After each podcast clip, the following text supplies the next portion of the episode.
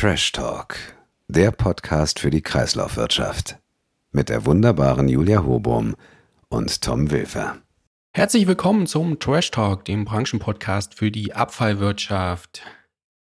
Wir sind im Juni, das ist bereits Folge 18 und auch heute wieder an meiner Seite die wunderbare Julia Josephine Hobum. Herzlich willkommen. Hallo Tom, ich freue mich auch, dass du wieder an meiner Seite bist. Ähm, warum mein zweiter Name? Ja, äh, du bist in Las Vegas aktuell und ich habe dein Namensschild von der Messe gesehen und Das gedacht, ist keine Mensch, Messe. Das ist keine Messe, das ist eine Konferenz. Ja, stimmt. Ich weiß nicht genau, warum mein zweiter Name. Übrigens Josephine, also alle, die mir Geschenke schicken wollen. Josephine mit F, bitte. Nicht mit PH, mit F. Ganz wichtig. JJ. J- JJ, JJH. Ich werde, das wird jetzt hier auch mein Las Vegas Name werden. Ich war nämlich heute bei äh, David Copperfield und David und ich, wir haben schon so eine spirituelle Verbindung zueinander aufgebaut. Vielleicht komme ich auch nicht wieder. Aber er hat mich heute so ein bisschen bezaubert. Ich wollte gerade sagen, du kommst nicht wieder, weil er, weil er dich wegzaubert. Oder? Nein, er hat mich so ein bisschen verzaubert. Und äh, ich muss ganz klar sagen, hier in Las Vegas bin ich definitiv eine der schlankesten, eine der untätowiertesten und mh, wahrscheinlich auch eine der alles schönsten, intelligentesten, keine Ahnung, aber es ist schon krass. Also das ist, also Las Vegas ist wirklich wie Malle auf dem Kiez. ich glaube, so kann man es irgendwie beschreiben. Und Also alles so ein ich, bisschen ähm, im Shabby Chic.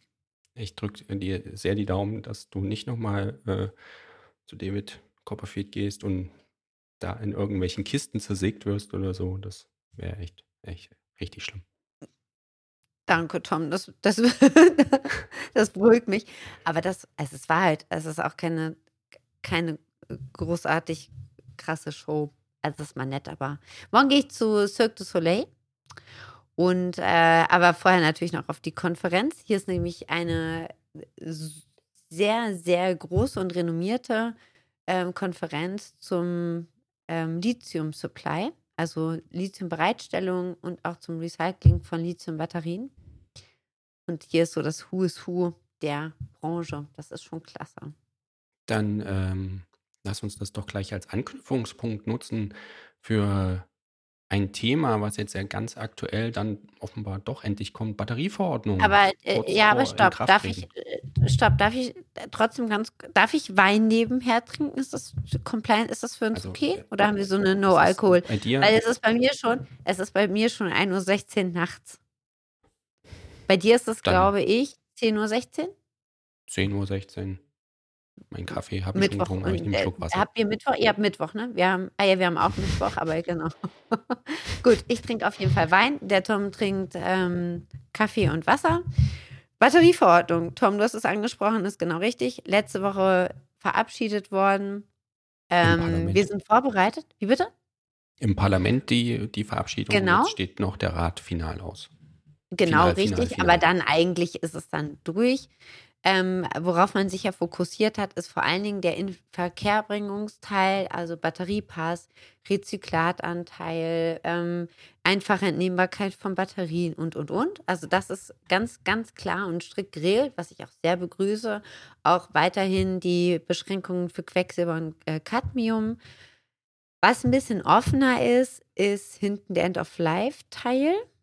Und ah, was auch noch ganz wichtig, was mit dazugekommen ist, ist eine neue ähm, Batteriekategorie, nämlich die für die Fahrradbatterien. Das ist auch ein ganz wichtiger Punkt.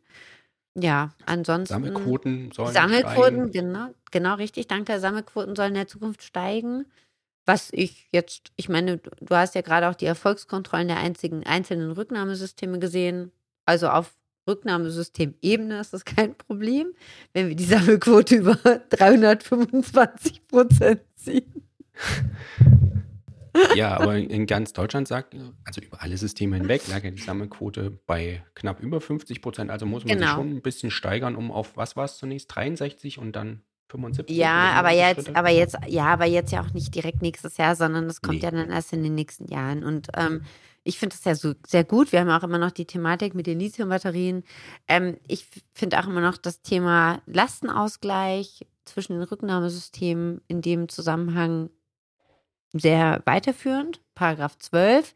Wir müssten also das Batteriegesetz auch gar nicht großartig ändern, auch wenn die Batterieverordnung kommt. Aber was das angeht, hätten wir es übrigens auch schon vor zwei Jahren hochziehen können. Das Thema Lithiumbatterien ist ja auch insofern äh, weiterhin ein wichtiges für die Entsorgungswirtschaft. Wir haben da ja äh, in der vorletzten Folge mit Herrn Grüßhaus und Herrn Grott drüber gesprochen, über die Problematik einer unsachgemäßen Entsorgung, viele Brände. Und äh, ohne dass ich da nochmal das ganz große Fass aufmachen will, aber wenn ich unsere Hefte durchschaue und auch sonst die ähm, überregionale Berichterstattung, die Zahl der Brände, das nimmt ja nicht ab. Und wir hatten da ganz große Fälle in Berlin, in Bitburg, ein LKW mit Batterien auf einer Autobahn. Also ist ein Riesenthema. Aber d- darf ich da trotzdem mal ganz kurz was zu sagen? Das äh, liegt mir nämlich sehr am Herzen. Also es ist natürlich immer so, wir haben alle Lithiumbatterien zu Hause. Wir haben sie am Ohr, wir haben sie am, im Telefon, wir haben sie im Laptop, wir tragen sie mit uns rum. Und wir gehen damit ja auch relativ entspannt um. Wenn wir sie am Körper tragen und überall, dann äh, ist das alles in, in Ordnung. Aber es ist natürlich auch sehr schwierig zu kommunizieren, warum werden Lithiumbatterien genau dann gefährlich, wenn ich sie entsorge. Äh, äh, Wo ist da der Zusammenhang? Es geht natürlich immer um eine unsachgemäße Entsorgung. Also wenn Lithiumbatterien beschädigt werden, wenn man sie versucht rauszunehmen aus dem Elektroaltgerät, also irgendwie mit dem, mit dem Schraubendreher versucht rauszu, rauszuholen und dann beschädigt, wenn man sie auf den Boden wirft, dann ist es sehr schwierig mit den Lithiumbatterien oder wenn man sie auch entsprechend in die falschen Entsorgungswege führt. Wenn man sie nicht aus dem Elektrogerät rausnimmt, auch wenn man es könnte. Und dann äh, sprechen wir von einer unsachgemäßen Entsorgung und dann wird die Lithiumbatterie tatsächlich, ich nenne es jetzt mal gefährlich oder zu einer großen Herausforderung oder zu einer Brandlast, weil sie natürlich dann in einem, in einem Behälter oder in einem Müllfahrzeug landet, was nicht mehr für die Lithiumbatterie entsprechend angepasst ist. Also deswegen, und was ich auch nochmal betonen möchte, ist, wir haben im Abfall auch ein paar andere Stoffe, die brennen können. Also auch die ganzen Brände, die jetzt, äh, die jetzt, naja, verlautet werden, sind nicht immer unbedingt Brände von Lithiumbatterien. Wir haben auch ein paar andere Geschichten. Also ich weiß es noch aus meiner ähm, Zeit beim kommunalen Unternehmen. Bei mir war es tatsächlich mal eine Kippe, die in einem Papierkorb war, mit ins Müllfahrzeug äh, geladen worden ist und dann zu einem Brand geführt hat. Es ist nicht immer eine Lithiumbatterie. Und ich will hier nochmal darauf hinweisen, die Stiftung GS-Batterien führt eine Studie durch, wo ist es auch wirklich nachgewiesen durch einen Feuerwehrmann, durch einen Versicherungsmenschen, dass es auch wirklich eine Lithiumbatterie war. Ich finde es immer fies, die Lithiumbatterie so per se total zu verurteilen, wenn wir sie doch alle so sehr nutzen. Also einfach hier nochmal den Hinweis, bitte in die richtigen Entsorgungswege bringen. Denn, und jetzt komme ich tatsächlich mal zu dem Spruch meines Monats, Juni, verantwortlich ist man nicht nur für das, was man tut, sondern auch für das, was man nicht tut. Punkt. Sehr gut, sollte man sich öfters mal vor Augen führen, ist definitiv so. Und jetzt schließen wir das Thema ab. Zum einen, indem ich nochmal darauf hinweise, dass wir das ausführlich in Folge 16 besprochen haben. Also da gerne nochmal reinhören und da auch die differenzierte Sichtweise, die du eben schon äh, eingefordert hast, die wurde dort auch ausführlich ja, dargelegt. Und jetzt mache ich eine, äh, auch eine ganz großartige Überleitung von Bränden zur Abfallverbrennung. Und zwar. Oh, das ist jetzt aber, das ist jetzt aber eine echte so eine Stocküberleitung gewesen, oder? Hier Grüße an Steffi Büteke übrigens. Und gleichzeitig nochmal an Axel Subkleff. Der hatte Geburtstag. Müssen Ja. wir singen? Nein, wir müssen aber nicht singen, Ja, oder? Aber er hatte Geburtstag und du hast vor mir gratuliert und du hast mich nicht erinnert. Aber ich habe selbst dran gedacht. Woher du auch immer weißt, dass ich vor dir gratuliert habe. Aber Du hast mir liebe Grüße geschrieben, weil auch. ich Wir dich erinnert habe. Ich habe dich erinnert. Dann hast du geschrieben, ich habe schon längst gratuliert. So, Wir also haben, liebe äh, Grüße an Axel von mir als erstes. genau, auch von mir. Wir haben es letzte Folge äh, leider nicht getan. Deswegen äh, machen wir es diesmal hoffentlich doppelt. Ganz oft, Ganz oft. ganz oft. So, jetzt ist meine Überleitung wieder weg, aber ich habe ja noch ein anderes Thema. Und zwar gab es von der EU-Kommission. Du wolltest Abfallverbrennung machen. Ja, genau. Kommt da auch. Und zwar gab es von der EU-Kommission verschiedene. Du hättest so eine tolle Überleitung machen können. Axel, wir hoffen, du hattest ganz viele Kerzen, die nicht runtergebrannt sind, sondern die du vorher ausgepustet hast. Aber jetzt kommen wir mal ganz kurz zur Abfallverbrennung. Bitte, Tom. Da, endlich. Also, EU-Kommission war das Thema. Und zwar hat die Kommission sich ähm, die Umsetzung des Abfallrechts und den Umgang mit Abfällen in den 27 EU-Mitgliedstaaten angeschaut und für jedes Land einen sogenannten Frühwarnbericht erstellt. Und im Falle Deutschlands kommt die Kommission auf ein Ergebnis, wo sie weitgehend zufrieden ist. Das trifft nicht auf alle Mitgliedstaaten zu. Dennoch empfiehlt Brüssel Deutschland eine Abfallverbrennungssteuer. So erhofft man sich um, mehr Anreize für das Recycling. Warte mal, jetzt, ich bin, bin ein bisschen verwirrt gewesen, als ich das gelesen habe. Du musst mir da kurz vielleicht mal weiterhelfen. Sollten die versuchen. Müllverbrennungsanlagen nicht eher als erneuer, also sollte Müll nicht als so erneuerbare Energie deklariert auch noch ein Thema. Äh, du meinst die Taxonomie oder? Ich, ja, ich, also jetzt bin ich irgendwie ein bisschen raus. Also jetzt soll es besteuert werden, obwohl es eigentlich eine erneuerbare Energie ist. Also, okay, vielleicht bin ich auch zu. Das ist ja auch immer noch ein bisschen umstritten, welcher Anteil der äh, Müllverbrennung vielleicht erneuerbar ist, der biogene Anteil oder das Ganze oder gar nichts. Anyway, da gab es auf jeden Fall ähm, von unserer Seite im Revit Recycling und ausführliche Berichte über diese Frühwarnberichte. Wir haben das uns genau angeschaut, natürlich äh, ausführlicher für Deutschland, aber äh, auch für die restlichen EU-Mitgliedsstaaten. Und da sieht man, dass äh, die Ziele für Siedlungsabfall und Verpackung oftmals Alter, nicht erreicht werden. Ich trinke Wein, du trinkst so gar nichts. Aber wenn wir jetzt mal ganz kurz auf die EU-Staaten gehen, äh, die sind ja auch in vielen Bereichen nicht ganz so auf Kurs. Und zwar, wenn wir uns die Ziele für Siedlungsabfälle und Verpackungen anschauen. Genau. Da gibt es einige, die haben da für 18 der 27 Länder, und da sehe ich, Mensch, das sind ja genau zwei Drittel, ähm, geht die EU-Kommission davon aus oder befürchtet, dass sie mindestens eines der EU-Ziele für das Jahr 2025 verfehlen oder reißen. Was heißt denn reißen? Du bist so neudeutsch. also, also schaffen oder nicht schaffen? Nicht schaffen. Ah, okay. Das ist wie beim Hochsprung, wenn du die Latte reißt. Dann hast du es nicht geschafft.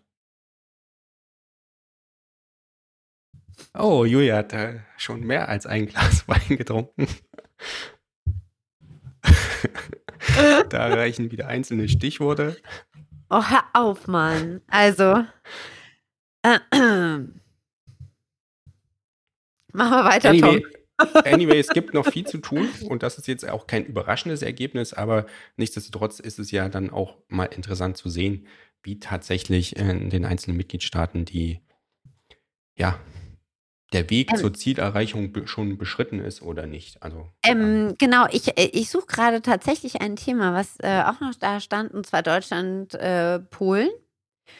Wir hatten doch in Polen äh, unterschiedlichste, ich glaube, ich weiß gar nicht, du musst mir jetzt echt mal kurz helfen. ich bin gerade so ein bisschen lost in, in, deinen, meinen Unterlagen. Aber wir haben ja äh, Müll einfach mal kurz in Polen abgelagert und haben gesagt, okay, viel Spaß damit glaube, es waren es 300. Es, ähm, es handelt sich zumindest bei den festgestellten Fällen um rund 35.000 Tonnen, die illegal genau. in Polen entsorgt wurden und aus Deutschland stammen. Und die polnische Regierung fordert jetzt, dass Deutschland diese Abfälle zurücknimmt. Ja, aber die Diskussion geht doch jetzt schon seit zwei Jahren, richtig? Ja, aber mindestens. Ja. Das ist doch total peinlich. Ich meine, das hat ja auch der eine oder andere geäußert. Ich, also, ich kann mich da nur anschließen, das ist peinlich. Ja, da geht es natürlich wieder darum, wer ist dafür zuständig. Das BMUV sagt. Meine äh, Güte, ganz ehrlich, es ist Die Müll. Länder sind zuständig. Ja, die Länder. Äh, Tom, stopp mal. Es ist Müll, holt's ab, entsorgt es Und dann kann man hinterher immer noch streiten, aber Punkt fertig aus. Einfach mal machen. Aber einfach mal machen können wir ja nicht, ne? Genau. So wie die Österreicher, die einfach mal kurz den Verpackungsmüll unsortiert verbrennen. Was ist denn da passiert? Ja, da gibt es wohl Hinweise in Österreich, dass das äh, zumindest bei äh, manchem getrennt erfassten Verpackungsmüll aus der gelben Tonne passiert ist, dass der unsortiert verbrannt wurde. Und da gibt es Untersuchungen durch das Klimaschutzministerium, was ja wohl auch das Umweltministerium in Wien ist. Und die prüfen, ob es solche Verstöße gegeben hat oder nicht. Aber gibt wohl Hinweise darauf. In welchem Umfang kann ich dir jetzt nicht sagen. Aber Österreich ist ja jetzt nicht der Nabel der Welt, oder? Da würdest du mir doch recht geben. Ähm, anders sieht es ja bei den Marktanteilen für die Abfallsammlung aus. Ähm, willst du da mal kurz drauf eingehen? Ähm, das ist jetzt, Deutschland ist auch nicht der Nabel der Welt, aber du hast recht, das ist vielleicht ein bisschen, bisschen spannend. Ich vermisse Deutschland gerade sehr. Ja, stimmt, stimmt. auch wenn ich bald Copperfield heiße. Was vermisst du am, am meisten? Ähm, was vermisse ich? Ähm, äh, ich? Ich, also Hamburg per se, das Wetter, die Menschen, untätowiert, nicht ganz so übergewichtig. Und äh, eigentlich mag ich auch die deutsche Sprache ganz gerne. Ich finde die ganz cool, die deutsche Sprache. Ja, dann Und das ist alles nicht so, weißt, es ist auch alles nicht so mega drüber. Und, und ich finde auch diese klimatisierten Räume hier unerträglich. Und ich will nach Hause. Nein, es geht ja übermorgen direkt wieder zurück. Aber mit Ja. einer unglaublich schicken neuen Handtaschen. Also Handtasche sage ich für dich, für alle Frauen da draußen sage ich Klatsch und die wissen, was ich meine. Es ist ein, äh, es ist ein V in äh, mit Stein, also aus Steinchen. Mhm, sehr schön. Äh, sehr bunt. Passt, glaube ich, zu Las Vegas und USA. Ja, definitiv. Ein bisschen drüber würde ich jetzt nicht sagen. Das sage ich jetzt einfach nicht. Weil stimmt ja nicht. Meine Tasche hat mit meinem Glas geprostet. Achso, wollten wir noch irgendwas erzählen? Ähm, wir waren gerade bei den Marktanteilen der Abfallsammlung, oder? Ja, eigentlich schon, aber du bist irgendwie nicht drauf eingegangen. Doch, das mache ich jetzt. Und zwar ähm, haben wir uns mal die, die Marktanteile, wie gesagt, angeschaut bei der Abfuhr von verschiedenen Abfällen aus Privathaushalten, also Haus- und Sperrmüll, Papier, äh, Leerung der. Biotonnen, Bio. aber auch die von den. Dualsystemen ausgeschriebenen Sammelleistungen für Leichtverpackungen und Altglas. Grüße an Axel. Jetzt reicht's aber, oder? Jetzt haben wir es klar Ich gemacht. denke auch. Genau, und da äh, zeigt sich das äh, insbesondere bei Haus- und Sperrmüll sowie der Leerung von Papier und Biotonnen. Die Kommunen mit ihren eigenen Unternehmen äh, deutschlandweit einen Marktanteil von bis zu 50 Prozent haben. Richtig. danach- Und ähm, wenn man sich dann den, die privaten Entsorger anschaut, ha- hält Remondes einen Marktanteil von 30 Prozent. Dahinter haben Presero durch Übernahme der Deutschlandaktivitäten von Suis sowie Knettenbrech und Gurulik Marktanteile hinzugewonnen. Alba hat seine Marktposition bei der Abversammlung in etwa stabil gehalten. Violia hat hingegen zuletzt Marktanteile verloren könnte aber durch die angestrebte Übernahme der Hoffmann-Gruppe in Bayern zumindest bei Altpapier und Leichtverpackung künftig wieder etwas hinzugewinnen. Genau, und diese Marktanteilsbetrachtung und vor allen Dingen auch die, die Einbeziehung der, der kommunalen Themen ist ja auch was, äh, was gerade Remondes auch immer wichtig ist, wenn es um Diskussionen, Marktmacht, äh, Bewertung durch das Kartellamt angeht. Und da äh, fühlt man sich ja, und das ist ja nicht ganz neu, auch ein bisschen ungerecht behandelt bei den Sektoruntersuchungen, wenn man am Ende nur den für die privaten Unternehmen verbleibenden Markt betrachtet und dann wächst natürlich der Marktanteil entsprechend von Remondes, wenn man nur die Hälfte des Marktes betrachtet. Deswegen drängt der Entsorger jetzt auch gerade bei der anstehenden GWB-Novelle darauf, dass bei künftigen Sektoruntersuchungen unbedingt der ganze Markt betrachtet wird. Was ich großartig fand, ähm, ist, außerdem stört sich der Entsorgungskonzern daran, dass das äh, Bundeskartellamt laut aktuellem Gesetzesentwurf künftig eigenständig definieren kann, in welchen Situationen Märkte gestört sind und deswegen eine Sektoruntersuchung notwendig sei. Eine solche Deutungsfreiheit einer Behörde und Kontrollinstanz findet sich bisher nirgends im deutschen Recht. Stimmt nicht. Ist, okay, äh, super. Ja, stimmt nicht. Also ich gebe denen recht, das kann da definitiv sein, aber dass es sich nirgendwo anders findet, stimmt nicht. Haben wir äh, ganz sicher bei Elektroaltgeräten ähnlich. Okay. Um vielleicht auch mal kurz jetzt auf den zweiten Teil unserer Folge hinzuleiten. Da geht es nämlich um Metalle. Also unbedingt dranbleiben. Wir haben heute wirklich mal jemanden, der den Kreislauf schließt, vor allen Dingen im Metallbereich. Genau, sehr gut. Also diese Themen, äh, Marktanteile, so ein bisschen die, die Geschichte Remondes und das Kartellamt in 47. Fortsetzung findet sich aktuell äh, bei uns Eurid Recycling, ähm, aber sicherlich trotz allem äh, weiterhin sehr spannend. Hoffe ich zumindest. 47. Genau. Ich glaube, das ist echt geil. Nein, Tom, ich glaube, es ist nicht mehr 47. Ich glaube, es ist schon irgendwie 65 oder so. Alter David Copperfield. So, apropos, zu unserem Gewinnspiel in diesem Monat. Wie alt ist David Copperfield? Wer weiß es? Und äh, schickt die richtige Frage an. Ähm, ich glaube, es ist trashtalk.olvid.de. Der bekommt definitiv eine Tasse. Wir hoffen auf einen Post und ähm, ich hoffe, dass ich nicht David Copperfield heiraten muss. Der hat nämlich echt witzig gefärbte Haare. so, wir haben hier zwar noch eine ganze Reihe an Themen stehen, aber ich glaube, wir sollten mal ein bisschen was skippen oder nur ganz kurz ansprechen. Passend zu Marktanteilen und Marktbetrachtungen haben wir zuletzt auch die Umsatzsteigerungen von Remondes, aber auch die von Remo äh, Prisiro äh, berichtet. Da kann man bei uns in den Heften mal nachschauen oder bei uns natürlich auf der Internetseite findet man, ähm, wer daran Interesse hat. Auch die tiefe Krise beim Kunststoffrecycling hatten wir in der letzten Folge ausführlich ähm, besprochen. Da gab es jetzt nochmal einen ausführlichen Beitrag des BVSEs, weil da der Internationale Altkunststofftag war, haben wir äh, nochmal dargelegt, wie da die Probleme sind. Ähm, aber wie gesagt, in der letzten Folge hatten wir das auch schon ausführlich besprochen. Äh, was ich ganz gerne von dir noch wissen möchte, und dann machen wir auch Schluss und gehen zum zweiten Teil über. Aber nochmal ganz kurz. Diebe klauen hunderte Liter Altspeisefett aus Imbissbuden? Ja, das scheint so ein neues, das scheint der neue Altmetalldiebstahl zu sein. Was macht man damit? Geht man danach, warte mal, welche Stadt, welche Kommune war das? Wedel? Und, äh, ja, war das, glaube ich. Welche Stadt macht noch was mit Altspeise? Fetten? In Bayern gibt es so, glaube ich, Projekte oder in. Okay, gut. Also, warum? Weißt du warum? Nein, ne? Also, ähm, übrigens, wir hatten auch gerade Mitgliederversammlung und jetzt möchte ich mir hier ganz kurz als DGAW-Vorstandsmitglied dafür werben, dass man auch mal bitte wieder zur Mitgliederversammlung kommt und sich entsprechend bitte beteiligt, ne? Auch du, Tom. Ähm, ja, ich bin zwar nicht Mitglied, aber ich äh, nehme Ab jetzt auf. schon. Punkt kooptiertes oder wie heißt das aber so? Ich ja, ich glaube ja. Du, ich rufe jetzt nochmal die Geschichte mit dem Altspeisefett auf, wenn ich das hinkriege. Ja, bitte ruf die nochmal auf, weil das finde ich echt. Äh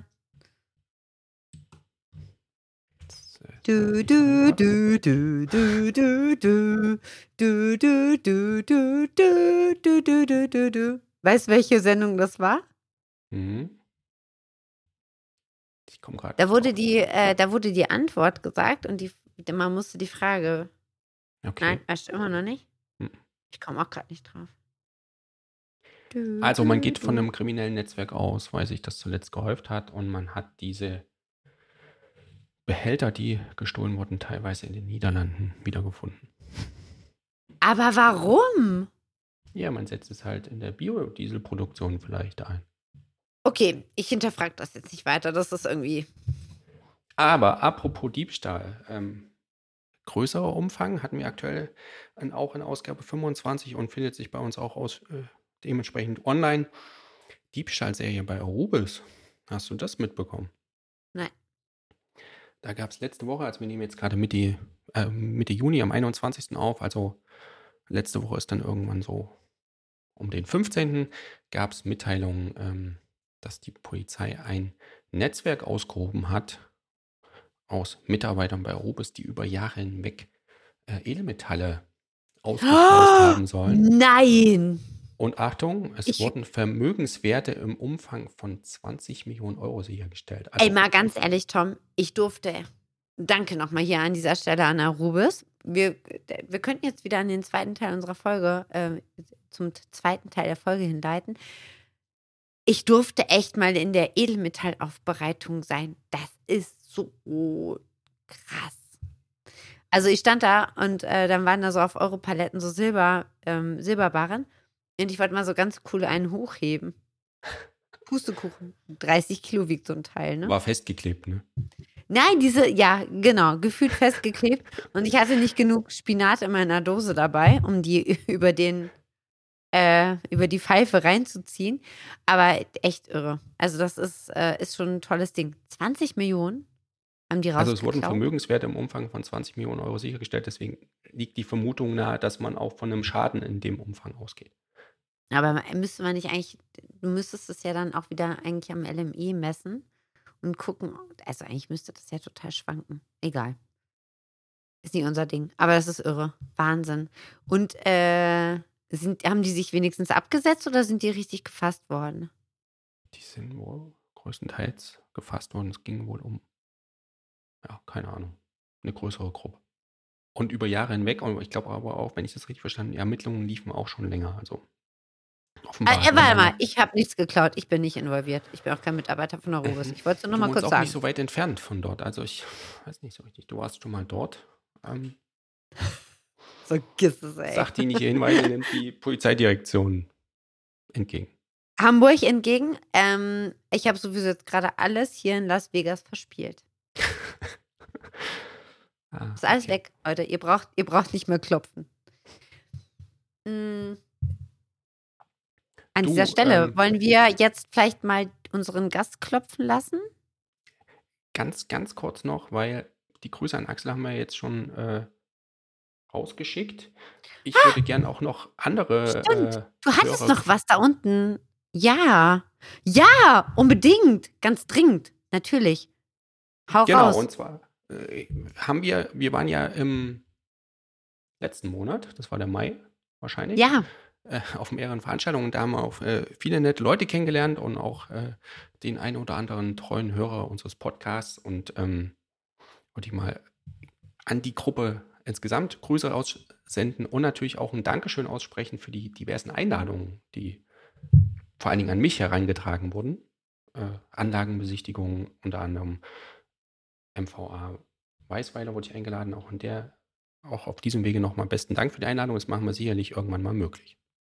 Aber trotzdem nochmal, wir sind wirklich überwältigt. G grandios.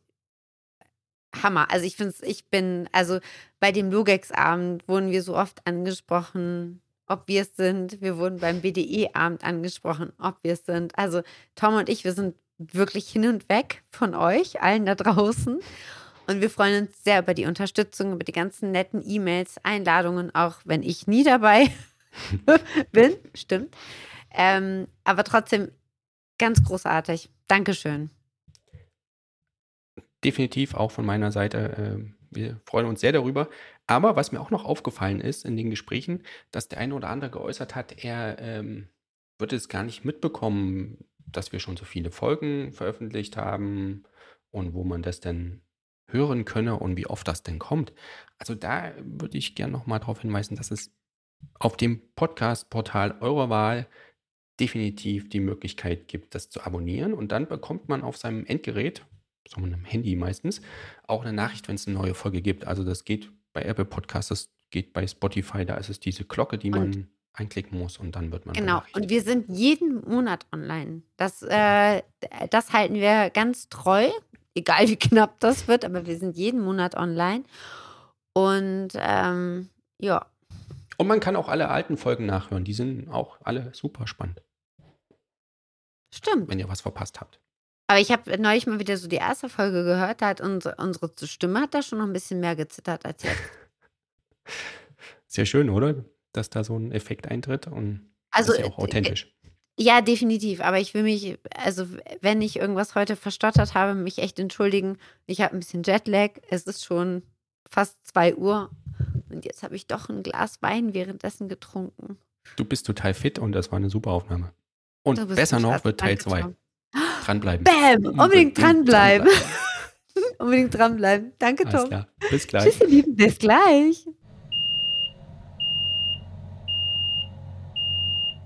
Herzlich willkommen zum zweiten Teil unserer Juni-Ausgabe. Ich freue mich sehr. Wir haben heute einen ganz besonderen Gast, der tatsächlich am Ende des Tages für die Kreislaufführung von Metallen verantwortlich ist. Wir haben heute Kilian Schweiger hier zu Besuch. Er ist nicht der Praxis- und Psychoanalysen-Magister aus Wien, sondern Kilian, sorry, das ist der erste, den ich gefunden habe, als ich dich nochmal gegoogelt habe, sondern noch. du bist beim äh, Verband Deutscher Metallhändler noch. du bist Head of Trade and Raw Head of Trade and Raw Material Policy beim VDM, also beim Verband Deutscher Metallhändler und Recycler. Und du warst vorher noch im Landtag Mecklenburg-Vorpommern und hast in Rostock studiert. Kilian, herzlich willkommen heute zur Juni-Ausgabe. Wir freuen uns sehr, dass du da bist. Vielen lieben Dank für die Einladung. Ja, auch von meiner Seite herzlich willkommen. Schön, dass du dabei bist. Ähm, Verband der deutschen Metallhändler und Recycler. Also wir kennen den Verband natürlich, aber vielleicht kannst du trotzdem noch mal für den einen oder anderen Hörer erklären, was ihr genau macht und was auch eure Rolle und Bedeutung für die Kreislaufwirtschaft ist. Sehr gerne. Also Verband Deutscher Metallhändler ist ja vor allem bekannt noch ohne den Namenszusatz und Recycler. Den haben wir ja erst seit letztem Jahr. Und ich glaube, das Wichtigste, was wir in den letzten vier Jahren gemacht haben, ist, dass wir einen Eindruck den Leuten vermitteln konnten, warum Handel und Recycling zusammengehören. Also wir vertreten über 235 Mitglieder in Deutschland und auch einige in Österreich. Und das sind alles Mitglieder, die Metalle sammeln, sortieren, aufbereiten und dann in entsprechender Menge und auch Qualität Industrieabnehmern zur Verfügung stellen. Also sozusagen Mitglieder, die dafür Sorge tragen, dass so etwas wie grüne Metalle, wird es ja genannt, überhaupt auf den Markt kommen kann. Und äh, die Abnehmer sind dann natürlich die verarbeitende Industrie, die Werke ähm, oder die Hütten. Und ich sagte Verband Deutscher Metallhändler und Recycler, diese Connection ist ja vielen nicht ganz klar. Also was hat jetzt Handel mit Recycling zu tun, beziehungsweise ich bin reingekommen in den Verband, da dachte ich so, okay, das sind jetzt so Leute, ähm, die importieren Metalle oder das ist so Kobalthandel. Wenn man Metallhandel mhm. denkt, dann denkt man ja. so, okay, äh, irgendwo, äh, mhm. die werden irgendwo in Afrika unterwegs sein, äh, kaufen Kobalt und wollen das hier wieder veräußern. Ja. Und dann das war so die ersten, so die ersten Gespräche, die ich dann geführt habe, merke ich so, ah, okay, die haben irgendwie alle Plätze. Okay, was für Plätze haben die denn da? Ah, okay, ja, Schrott, okay, Schrott, hm, okay. Was, was treiben die denn da eigentlich? Weil Metallhandel also und Schrott. Du meinst jetzt, also du meinst jetzt Schrottplätze? Schrottplätze, Oder, ja. Ja, Schrottplätze, Schrottplätze, ja. ja. Beziehungsweise Metallhandel sagt dann immer, sind ja Metallhandelsplätze, sind ja nicht so eine großen Freunde äh, vom Schrott. Ihr kennt das ähm, aus dieser ganzen Debatte. Ich sage immer, das ist eure Gender-Debatte. Ob ihr das Altmetall oder Schrott nennt oder Recycling-Rohstoff oder Rohstoffe aus dem Recycling. Das ist so ja. die Gender-Debatte der Recyclingwirtschaft ist, wie nenne ich eigentlich das Material, das ich behandle. Es gibt ja auch noch die Edelschrottis und die normalen Schrottis. Die Edelschrottis ja. sind die, die mit Elektroaltgeräten was machen, weil da ist noch Kupfer und Gold drin. Und die Schrottis sind halt so die Stahl, ja. Alu. Vor ja. allem Stahl. Also es ist so dann so, die Stahlleute sprechen ganz bewusst von Schrott und die Nicht-Eisenleute, also alle, die alles mhm. machen außer Stahl, das ist dann der Metallhandel. Mhm. Und das mhm. ist für die auch also, gar nicht komisch. Also das ist schon so, was Edleres, ne? ja, wo ich mir denke, so, aber wer soll das verstehen da draußen? Ne? Es geht doch darum, dass hier schon irgendwie was aufbereitet und es geht doch irgendwie, wir machen aus Abfällen wieder Produkte. Ähm, warum nennt ihr das nicht, nicht Schrott? Aber äh, äh du hast ja gerade was Richtiges gesagt. Also ihr seht, ihr seid ja schon eigentlich irgendwie das Ende der Kreislaufwirtschaft, wenn man das so sagen kann, weil es ist ein Kreislauf. Aber ihr seid ja auch sozusagen der, das E-Dukt, ihr stellt ja auch das E-Dukt zur Verfügung, was dann auch tatsächlich wieder für Produkte eingesetzt wird. Also ihr seid schon der Link in der Kreislaufwirtschaft, ne, der noch an, an vielen Stellen auch tatsächlich fehlt. Ja, also viele unserer Mitglieder sind ja zertifizierte Entsorgungsfachbetriebe, was insofern Cheers, Julia. Was insofern äh, irreführend ähm, ist, beziehungsweise nicht irreführend ist, das ist schon richtig, sind zertifizierte Entsorgungsfachbetriebe, ähm, behandeln Abfälle. Aber ich finde mit dem ganz großen Unterschied, dass am Ende vielleicht wieder ein Produkt steht. Also man macht sich vorne am Wareneingang bei der Warenannahme der Abfälle schon Gedanken darüber, was für eine Metallqualität möchte ich am Ende haben. Also Um wir es haben dann direkt auch den, wirklich, ja, um es dann auch wirklich wieder einsetzen zu können, richtig? ganz Ja. genau, wir haben direkt den äh, Gedanken eines Industriezulieferers und nie eine Ja. Entsorgungsabsicht, sondern immer schon die Veräußerungsabsicht, wo Mhm. will ich denn hin mit dem Material im Rahmen der Kreislaufwirtschaft. Äh, Kilian, was, was würdest du sagen, was sind so die, die Metalle, auf die sich dann auch entsprechend fokussiert wird? Sind es die Edelmetalle? Sind es die seltenen Erden, die ja jetzt gerade wieder ganz groß im Kommen sind? Oder ist es das Lithium für die E-Mobilität? Ne? Das ist ja auch äh, ein ganz großes Ding. Oder welche Metalle sind es? Also wir Was muss bringen sammeln was muss ich sammeln zu Hause? Was, was, was musst du sammeln? ähm, also es geht schon um Menge, darf man nicht vergessen, im ganzen Sekundärrohstoffbereich. Also nur ein paar, paar Kilo sammeln ähm, ist auch nett und äh, Handys abgeben ist auch immer nett. Das ist ja so Sinnbild für alles, was mit Circular Economy im Metallbereich zu tun hat. Ist, gib mal dein Handy ab und dann ist die Rohstoffsicherheit äh, gewährleistet. Ist bestimmt ein Beitrag, ob es der entscheidende Beitrag ist, sei mal dahingestellt. Wir werden im Herbst bzw. im Spätsommer dieses Jahres ja unsere Außenhandelsstudie vorstellen. VDM bringt eine Studie raus, wo er sich die Exporte und Importe von 2018 bis 2022 anschaut. Und die Stoffströme sind Kupferschrott, Aluminiumschrott, Nickelschrott, Blei und Zinkschrott. Und damit sind eigentlich, sage ich mal, auch die großen Stoffströme, die international ähm, eine Rolle spielen, wo wir auch einen Wettbewerb haben, ähm, haben wir damit abgedeckt. Und ich denke mal, weil du fragtest, was sind so die wichtigen Metallstoffströme, ich denke mal, das sind so die Industriemetalle, äh, wo man immer einen Fokus drauf haben muss. Und das, wo wir medial drüber reden, beziehungsweise das, was einfach eine große Rolle spielt für unsere Transformation neben diesen Metallen, das sind natürlich diese technologischen Metalle, beziehungsweise Metalle, die wir als ähm, Zusatzstoffe brauchen für bestimmte Prozesse. Magnesium bei der Aluminiumproduktion. Da sind wir ja auch großes Importland. Wir haben dazu ein, in diesem wir haben ein Kapitel in dieser Studie dazu, wo es darum geht, wo importieren wir denn so etwas her wie Magnesiumschrotte, Wolframschrotte, Kobaltschrotte. Und da kann man ganz klar sagen, zum einen die USA und zum anderen China. Das sind die wichtigsten Lieferländer, wenn wir uns den Sekundärrohstoffbereich angucken, für diese Metalle. Ich bringe dir was mit. Wir verraten, äh, genau. Denn äh, Kilian hat gerade aus Gründen nicht, äh, äh, nicht ganz grundlos Cheers gesagt. Ähm, ich bin ja in Las Vegas und wir haben es äh, 12.14 Uhr in der Nacht. Ähm, ich habe noch eine klitzekleine Frage, bevor dich Tom ganz sicher auch gleich was fragen möchte. Ähm, so Datenpass von Metallen. Das ist ja jetzt auch gerade so im Batteriebereich ganz groß im Kommen. Was hältst du davon oder was hält der VDM davon? Gibt es da eine Meinung? Wie sinnbehaftet ist sowas tatsächlich? Also wir hatten das erste Mal die sozusagen Auseinandersetzung, wie stehen wir zu irgendwelchen Datenpässen oder Datenbanken im Rahmen dieser SKIP, also im Rahmen der SKIP-Datenbank, wo Ja. Hersteller verpflichtet sind zu melden. Und da war es bei uns so relativ, ähm, ja, sie waren alle so übersichtlich angetan, weil sie gesagt haben, okay, ich habe jetzt hier irgendwie ein paar äh, Tonnen irgendwie vom Haus, was soll ich jetzt mit dieser Skip-Datenbank? Also ich meine, ist ja schön, dass die das da eintragen, wie das dann aussehen könnte, aber so homogen ist ja mein Zulauf nicht. Ja. Ähm, d- Deswegen habe ich immer Angst bei solchen Pässen, dass wir sehen das sehr von der Produktseite und ganz viele Sachen, die wir auf der Produktseite denken, können auf der Abfallseite ja sehr anders aussehen. Das sehen wir ja auch im, Chemikalienrecht. Ähm, wir, wir können ganz viele Sachen wild, wild klingt jetzt so ein bisschen despektierlich, aber man kann Sachen auf den Markt bringen, wo sich die Marktteilnehmer vielleicht nicht so viele Sorgen darüber machen, was das dann für die Recycler bedeutet. Die Recycler müssen dann halt gucken, ob sie das annehmen dürfen, wie sie es aufbereiten dürfen, ähm, ob das plötzlich gefährlich ist oder nicht gefährlich ist. Also ich kann sozusagen Sachen auf den Markt werfen, die im Recycling vielleicht auch mal zu Problemen führen. Und der Recycler ist dann sehr oft alleine damit.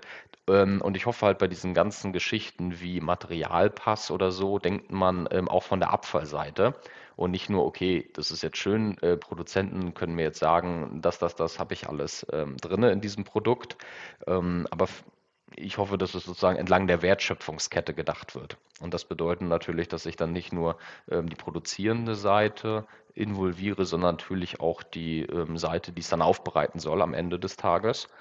Ähm, insofern, ich meine, wir, wir können da nur gewinnen. Ich meine, die Branche ist im Spotlight und man weiß, dass jedes Produkt, egal wie viel Reuse ich auch betreiben will, auch in der Abfallhierarchie und auch Vorbereitung zur Wiederverwendung, alles schön und gut, aber auch die besten Produkte werden irgendwann mal halt zum Abfall und dann muss ich sie aufbereiten. Und ich glaube, dafür hat man ähm, zumindest, so wie wir es wahrnehmen, schon ein Gefühl und man merkt, okay, ich muss vielleicht mit diesen Leuten dann auch reden, damit es dann auch funktioniert. Wobei, ich möchte dich kurz korrigieren, meine Handtaschen werden niemals zu Abfall. Niemals, nein. niemals, meine Handtaschen niemals. So. Kian, du hast ja. ja jetzt ausführlich dargelegt, äh, die Bedeutung des Metallhandels für die Kreislaufwirtschaft und du hast vor allen Dingen auch äh, gesprochen über die, die Handelsströme, Import, Exporte und dass das natürlich in der Verarbeitung und natürlich auch in der ähm, ja, Weitergabe der, der recycelten Metalle ganz wichtig ist. Großes Thema in diesem Zusammenhang war natürlich die letzten Jahre äh, die Novelle der Abfallverbringungsverordnung und äh, da habt ihr euch ja auch zusammen mit dem Europäischen Verband EURIC immer klar positioniert. Kannst du uns dann nochmal auf den aktuellen Stand bringen und ähm, auch nochmal darlegen, wo eure Probleme in dem Zusammenhang liegen? Sehr gerne. Ich sagte ja eingangs 2019 bis 2023, so die letzten vier Jahre, wenn ich sagen müsste, wofür steht der VDM, dass Handel und Recycling zusammengehören. Und natürlich war eines der Projektionsfelder die Abfallverbringungsverordnung, wo wir das versucht haben zu verdeutlichen, dass der Abfallhandel, insbesondere im Metallbereich, nicht über einen Kamm zu scheren ist mit anderen Stoffströmen. Wir haben in dieser ganzen Debatte Abfallhandel, Abfallverbringung. Wenn wir ganz ehrlich sind, das klingt schon so ein bisschen schwierig. Das klingt schon nicht ja. so, als ob da irgendwas, ähm, als ob da irgendwas ökologisch wäre oder ob uns das irgendwie nach, ökonomisch nach vorne bringt. Das klingt alles so ein bisschen so, ich will was loswerden. Und so hat es, äh, so hat man es ja auch politisch äh, gehandhabt, indem man sagt, okay, wir möchten in Drittländern nicht mehr unsere Müllprobleme exportieren. Und man hatte eine sehr, sehr, sehr kunststoffzentrierte Blickweise. Und da haben wir immer und auch mit EURIC zusammen, unserem europäischen Dachverband, aber insbesondere VDM, versucht, diesen Blick zu weiten. Schaut euch das bitte stoffstromspezifisch an. Wir haben im Metallbereich einen funktionierenden internationalen Markt und Close the Loop bedeutet nicht Close the Market. Wir können Kreisläufe schließen, aber nicht national. Auch national, aber auch europäisch und auch weltweit. Wir haben einen Wettbewerb. Wir haben im Metallbereich eine Londoner Metallbörse. Das wird international gehandelt. Der Schrottplatz, ein, jemand, der auf dem Schrottplatz arbeitet, kennt sich mit Hatching aus. An der LME. Das war mir nicht so ja, ganz klar, als ja. ich angefangen habe in der Branche dass das äh, sehr international aufgestellt ist und ähm, dass man auch sehr international seine Kontakte pflegt. Und um das mal abzukürzen, Abfallverbringungsverordnung, wir können das verstehen, dass das für einige Stoffströme ähm, komplizierter werden soll, auch im Rahmen der Umweltverträglichkeitsprüfungen, dass wir äh, jetzt keine Verpackungsabfälle in, in die dritte Welt bringen wollen. Alles vollkommen klar. Aber was wir nicht verstehen, ist, dass man an dieser Stelle dann so undifferenziert ist, obwohl man sonst sehr ins Detail geht. Und es ist ja nicht so, dass ähm, Politik nicht auch eine Lust hätte am Mikromanagement. Und ausgerechnet da, wo es Sinn ergeben würde, ähm, unterlässt man es dann und sagt, ja, nein, das ist jetzt alles das Gleiche. Ob, ob äh, Plaste, Papier, Textilien, Metalle, da können wir eine Regelung finden. Ähm, wir hoffen, dass wir im Rahmen dieser ganzen, wie können wir umweltverträglich handeln, auch mit Sekundärrohstoffen, dass man bei Metallen äh, nochmal ein genaues Auge drauf wirft und ähm, dann vielleicht erkennt, ähm, dass wir natürlich auch in der ganzen Welt dafür Sorge tragen, dass überhaupt so etwas wie eine nachhaltige Industrie möglich ist. Und das muss ich noch äh, kurz dazu sagen, auch wenn das so ein bisschen ausholt.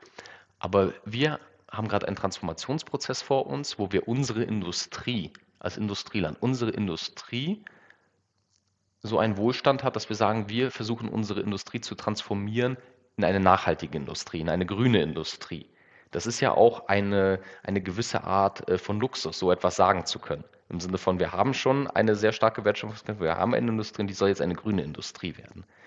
Und dann aber zu sagen, alle anderen Länder, die gerade im Aufbau sind, mit, ihrer, mit ihren Verarbeitungskapazitäten generell im Aufbau, also Schwellenländer, der ganze globale Süden, dann zu sagen, okay, ihr seid noch nicht auf unserem Standard, ähm, aber nur unser Standard zählt. Wir haben jetzt die grüne Industrie und ihr, ja, ihr, seid sozusagen ähm, noch, noch gar nicht so weit. Ähm, das finde ich, das finde ich ein bisschen schwierig. Ähm, und da müsste man eigentlich auch im Rahmen einer, ähm, einer globalen äh, Recyclingwirtschaft, und da spielt halt auch der Handel eine große Rolle, mit Metallschrotten darauf achten, dass man sich gegenseitig mitnimmt. Weil der Handel ist ja nie nur Export. Ja, richtig, genau. Also ich kann, ich kann dich da nur unterstützen. Also ich glaube schon, dass, äh, also ich kann dir da nur absolut recht geben. Man muss halt immer gucken, was ist so der aktuelle Standard und, äh, und eine Abfallverbringung oder ein Recycling in einem anderen Land ist ja völlig in Ordnung, wenn die es besser machen als wir. Und das, da muss ich einfach sagen, das ist in manchen Bereichen einfach schon gegeben.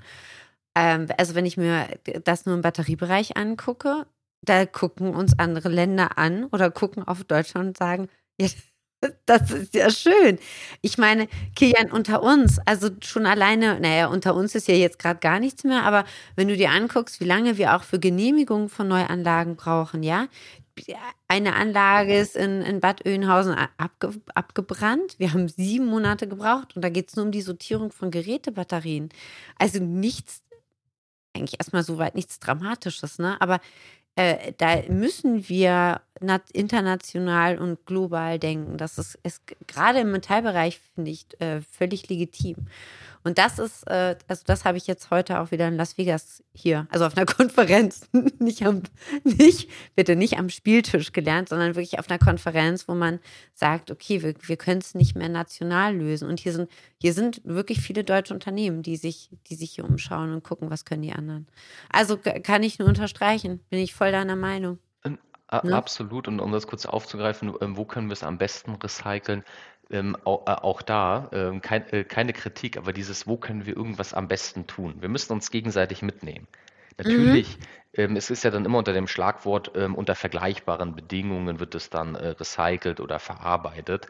Ähm, ja, wir haben alle irgendwo ähnliche Bedingungen, wir können uns aber nur gemeinsam irgendeinem Standard annähern. Also das ganze Thema ESG, Umweltqualitätsstandards, das werden wir nie erreichen können, indem wir die Messlatte hochsetzen und dann gucken, ob die anderen mitziehen, sondern wir müssen natürlich diese Treppe dann gemeinsam gehen.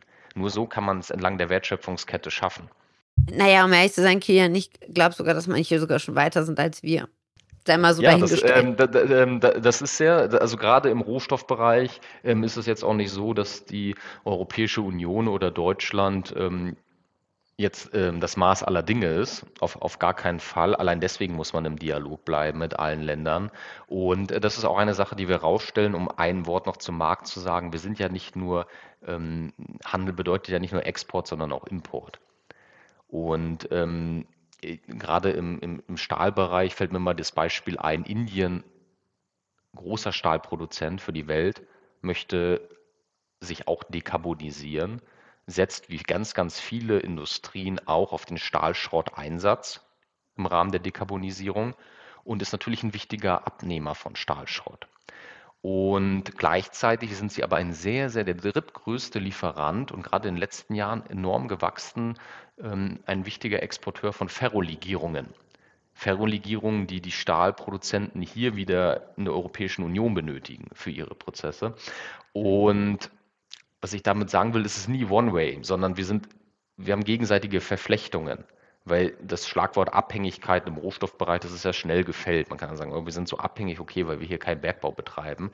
Ähm, klar, wir sind jetzt nicht ähm, mit Rohstoffen gesegnet, aber über das, was wir tun im Rahmen von Technologietransfer, Richtung globaler Süden, andersrum auch ähm, Rohstoffe, die wir von da benötigen, ähm, Rohstoffe, die wir dorthin bringen, weil sie das brauchen für ihre Verarbeitung wieder. Also es ist ähm, schon ein Netz, was auf Gegenseitigkeit beruht. Und wenn man dann von Abhängigkeiten spricht, dann müsste man zumindest sagen, gegenseitige Abhängigkeiten, aber ich würde eher mal sagen Verflechtungen. Gestern waren ja auch äh, deutsch-chinesische Regierungskonsultationen hier in Berlin. War, auch um, war ja auch umstritten. Ähm, umstritten im Sinne von, ob man in so einen engen Dialog treten möchte ähm, mit, äh, ja, mit zum Beispiel ähm, dem Land China. Und ich denke mir immer so, was ist die Alternative dazu? möchten Umwelt- und Klimaschutzziele erreichen gemeinsam. Was ist die Alternative zu einem äh, Dialog mit allen Ländern? Da bleibt nicht so viel über. Ja, ja, ja, definitiv. Julia hatte ja bereits das Thema Genehmigungsverfahren angesprochen und das ist ja ein weiteres Gesetzgebungsprojekt auf EU-Ebene, dem Critical Raw Materials Act, auch ein Thema. Da steht ja drin, äh, dass für bestimmte Anlagen ähm, die Genehmigungsverfahren maximal ein Jahr dauern sollen und äh, dass dementsprechend oder dafür, damit das erreicht wird, auch auf nationaler Ebene äh, jeweils nur eine Behörde dafür zuständig sein soll. Ist doch eigentlich eine ganz positive äh, Entwicklung beziehungsweise ein ganz positiver Vorschlag. Und noch ein äh, zweiter Punkt dazu. Im Critical Raw Materials Act ist ja auch eine Quote vorgegeben für Metalle oder Rohstoffe, die aus dem Recycling kommen sollen. Ähm, ja, eigentlich auch eine ganz positive Entwicklung, aber ich hatte den Eindruck, dass die Reaktionen aus der Branche nicht so positiv waren. Vielleicht kannst du dazu noch was sagen, Kiel. Gerne. Ähm, der Critical Raw Materials Act hat mich ähm, vor allem so, ich hatte so einen Lerneffekt. In der letzten Legislatur gab es noch keine Rohstoffpolitiker. Kein Abgeordneter hat gesagt, dass er Rohstoffpolitiker ist. Und spätestens seit dem Critical Raw Materials Act gibt es so etwas wie den Rohstoffpolitiker. Das heißt, das ist jetzt ein Thema. Wenn, Hallo, wenn Kilian, das sind jetzt Kilian, stopp mal, das sind jetzt alle. Alle sind jetzt Rohstoffpolitiker, ja? Alle sind jetzt Rohstoffpolitiker. Alle, das ist alle sind auch ähm, auf der einen Seite wie der Critical Raw Materials Act, um diesen Vergleich zu ziehen, sehr zu begrüßen, weil die Leute interessieren sich. Interesse ist nie schlecht. Ähm, aber man sollte ähm, natürlich dann auch anfangen, sich sehr tief hineinzubegeben in, in, eine, ähm, in eine schwierige Gemengelage, weil Rohstoffe, und das ist ja das, was wir eingangs schon, beziehungsweise was ihr vermutlich immer wieder herausstellen könnt, ähm, auch beim Podcast, ist, wir sind jetzt nicht mit Rohstoffen gesegnet. Okay, wir wollen die jetzt fördern. Genehmigungszeiten. Der VDM hat das ganz klar begrüßt. Logisch, warum nicht? Für Recyclingprojekte und äh, Projekte der verarbeitenden Industrie, das würde ja Hütten bedeuten, eine Genehmigungslauf hat seit zwölf Monaten. Wenn ich mir jetzt überlege, ich will hier irgendwo in, in Brandenburg eine, äh, eine neue Hütte aufbauen mit zwölf Monaten Genehmigungszeit, absolut sportlich. Also ich bin mir nicht mal sicher, ob man einen Recyclingplatz so schnell genehmigt bekommt, äh, wo wir einfach dann sammeln, sortieren, aufbereiten. Alles sehr ambitioniert und sportlich. Ich finde das gut. Man kann das ja ins Papier erstmal reinschreiben. Wo wir dann landen, ist, äh, ist ja noch mal ein anderes Thema. Und bei Bergbauprojekten mit 24 Monaten auch sehr sportlich. Wenn ich mir überlege, wir können Bergbauprojekte ähm, hier ähm, zu einem, also finalisieren, dass sie genehmigt werden in zwei Jahren. Ich meine es jetzt gar nicht so äh, übersarkastisch. Es ist schon gut, dass man erkannt hat, wenn wir Rohstoffprojekte, wenn wir Rohstoffe fördern wollen in der Europäischen Union, sei es Bergbau, sei es Recycling, dann brauchen wir mehr Geschwindigkeit. Das ist klar. Aber dass wir das alles schaffen mit einer sogenannten One-Stop-Shop-Solution. Also sozusagen eine Behörde ist dann für alles zuständig und deswegen wird das ähm, sehr, sehr schnell. Das, das scheint mir erstmal nur eine Wunschvorstellung zu sein, weil wir sind natürlich immer noch in einem Föderalismus. Wir sind nicht unbedingt dafür bekannt, dass wir jetzt äh, Behörden ähm, aus dem Nichts schaffen, die dann für alles äh, zuständig sein können. Gerade im Rahmen von solchen, ich sage mal, da brauchen wir, es gibt immer noch Bürgerbeteiligung, ja, wichtig, genau. ist, ja. Umweltverträglichkeitsprüfungen wichtig. Aber das sind natürlich alles Sachen, die jetzt nicht dazu beitragen, dass wir äh, besonders schnell bei irgendwelchen Projekt, und, äh, Projekten werden. Warte mal kurz, Kia, und dann ist mal wieder jemand krank und dann hat jemand Urlaub. Und alle, die sich da draußen gerade genehmigen wollen, wissen, wovon ich spreche. Ähm, das, das Interessante ist ja eigentlich bei den Metallen auch. Ähm, ja, es muss, also ich kann jetzt gerade zum Beispiel, die Batterieverordnung ist ja jetzt gerade auch verabschiedet worden. Ähm, ja, es muss ein Rezyklatanteil in Industriebatterien von äh, Kobalt, Nickel, Lithium drin sein. Ähm, aber wer sagt dann, dass die in Europa recycelt sein worden müssen? Das ist ja das, weißt du, und, und da kommt nämlich jetzt eigentlich dann auch eu, wieder euer Wörtchen Import ganz gut ins Spiel. Also ihr seid nicht nur Export, sondern ihr seid auch Import. Und wer sagt denn, dass ihr Rezyklat, also dass wir Rezyklate in Europa produzieren müssen? Das ist ja, das steht ja nirgendwo. Wir können ja auch Rezyklate in China, Südkorea, hier in Las Vegas, wo auch immer produzieren und dann Batterien äh, einsetzen, in denen wir sicherstellen, dass ein Rezyklatanteil nachgewiesen werden kann. Aber wir selbst müssen gar nicht unbedingt in Europa ähm, recyceln. Genau, also beim, beim Recyclingbegriff, um das kurz aufzufassen, haben wir natürlich, ähm, so wie es auch vorgesehen ist, die Definition von der Erfassung bis zum Einsatz.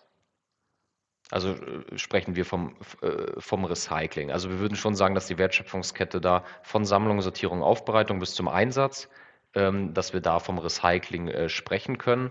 Ähm, klar, da gibt es dann äh, die, die, Nuancen, äh, wer jetzt äh, innerhalb der Recyclingwirtschaft den größten Beitrag hat, damit man ähm, ja, die ist, Ökobilanz ja, verbessert.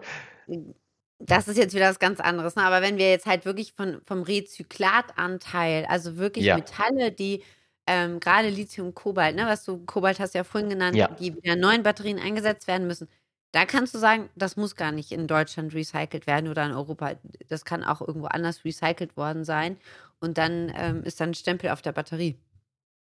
Also das ist. Genau, das ist ja die zweite Frage äh, von Tom, wie wir überhaupt diese, äh, das ganze Thema Quoten sehen oder im Sinne von Ziele setzen. Ja, genau beim Einsatz. Ich glaube, die Branche ist halt oder Teile der Branche sind vielleicht deswegen verhalten, wie immer, wenn es um Zahlen geht innerhalb der Gesetzgebung, weil das ist alles ähm, sehr ähm, statisch indem man sagt, okay, mhm. das ist jetzt das Ziel. Und wenn ich einmal ein, ein, Ziel einführe von, sagen wir mal, ist egal, um was es geht, um von 30, dann muss ich irgendwann von 50, von 50 auf 70, von 70 auf 100. Also das folgt so einer Logik, als ob wir als ob das äh, sozusagen das, das Teleologische, ne? so als ob es so ein ganz finales Ziel gibt. Das ist sozusagen dann alles 100 Prozent äh, im Kreislauf führen und alles ist einem nur darauf ausgelegt, dass es dann in dieses Produkt hineinkommt und wir können dann irgendwelche Zahlen erfüllen, weil die Gesetzgebung das vorschreibt.